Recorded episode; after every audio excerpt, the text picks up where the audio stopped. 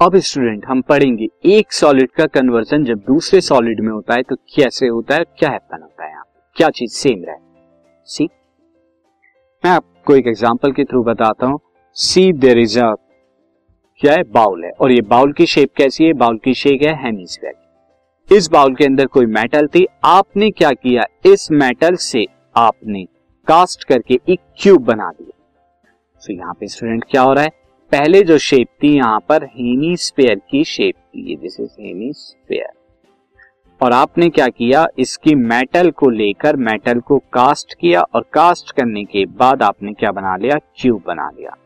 तो इस कंडीशन में क्या होगा स्टूडेंट इस कंडीशन में स्टूडेंट अगर मैं देखूँ वॉल्यूम जो होगा वॉल्यूम इक्वल रहेगा। क्योंकि वॉल्यूम तो सेम है मेटल का, यहाँ भी यहाँ भी। शेप उसकी चेंज हुई है बट साइज़ यहाँ पर शेप चेंज करी बट साइज़ यानी कि उसका वॉल्यूम क्या आएगा सेम रहेगा। चार एग्ज़ाम्पल से देखते हैं। See there is a glass and glass में कुछ वॉल्यूम जो है ये वाटर है। अब आपने क्या किया? इस वाटर को नई शेप में क्या कर दिया? डाल दिया। एंड से वो शेप किस तरह की थी? आप जैसे आइस बकेट अपने फ्रिज में रखते हैं, उसकी शेप किस तरह से होती है? शेप क्यूबाइट की शेप में होती है। तो अब आप जब वाटर को यहाँ कर देंगे, और फॉर एग्ज़ाम्पल ये फुल्ली फिल हो गया यहाँ।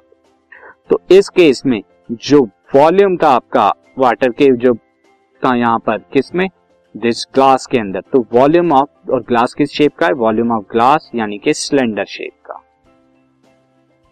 ये क्या होगा? Equal to volume of this cuboid तो जब हम एक सॉलिड को दूसरे सॉलिड में कन्वर्ट करते हैं तो इस कंडीशन में स्टूडेंट क्या होता है? वॉल्यूम कांस्टेंट रहता है।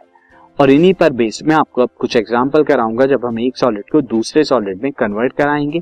किस तरह से यहाँ पे problem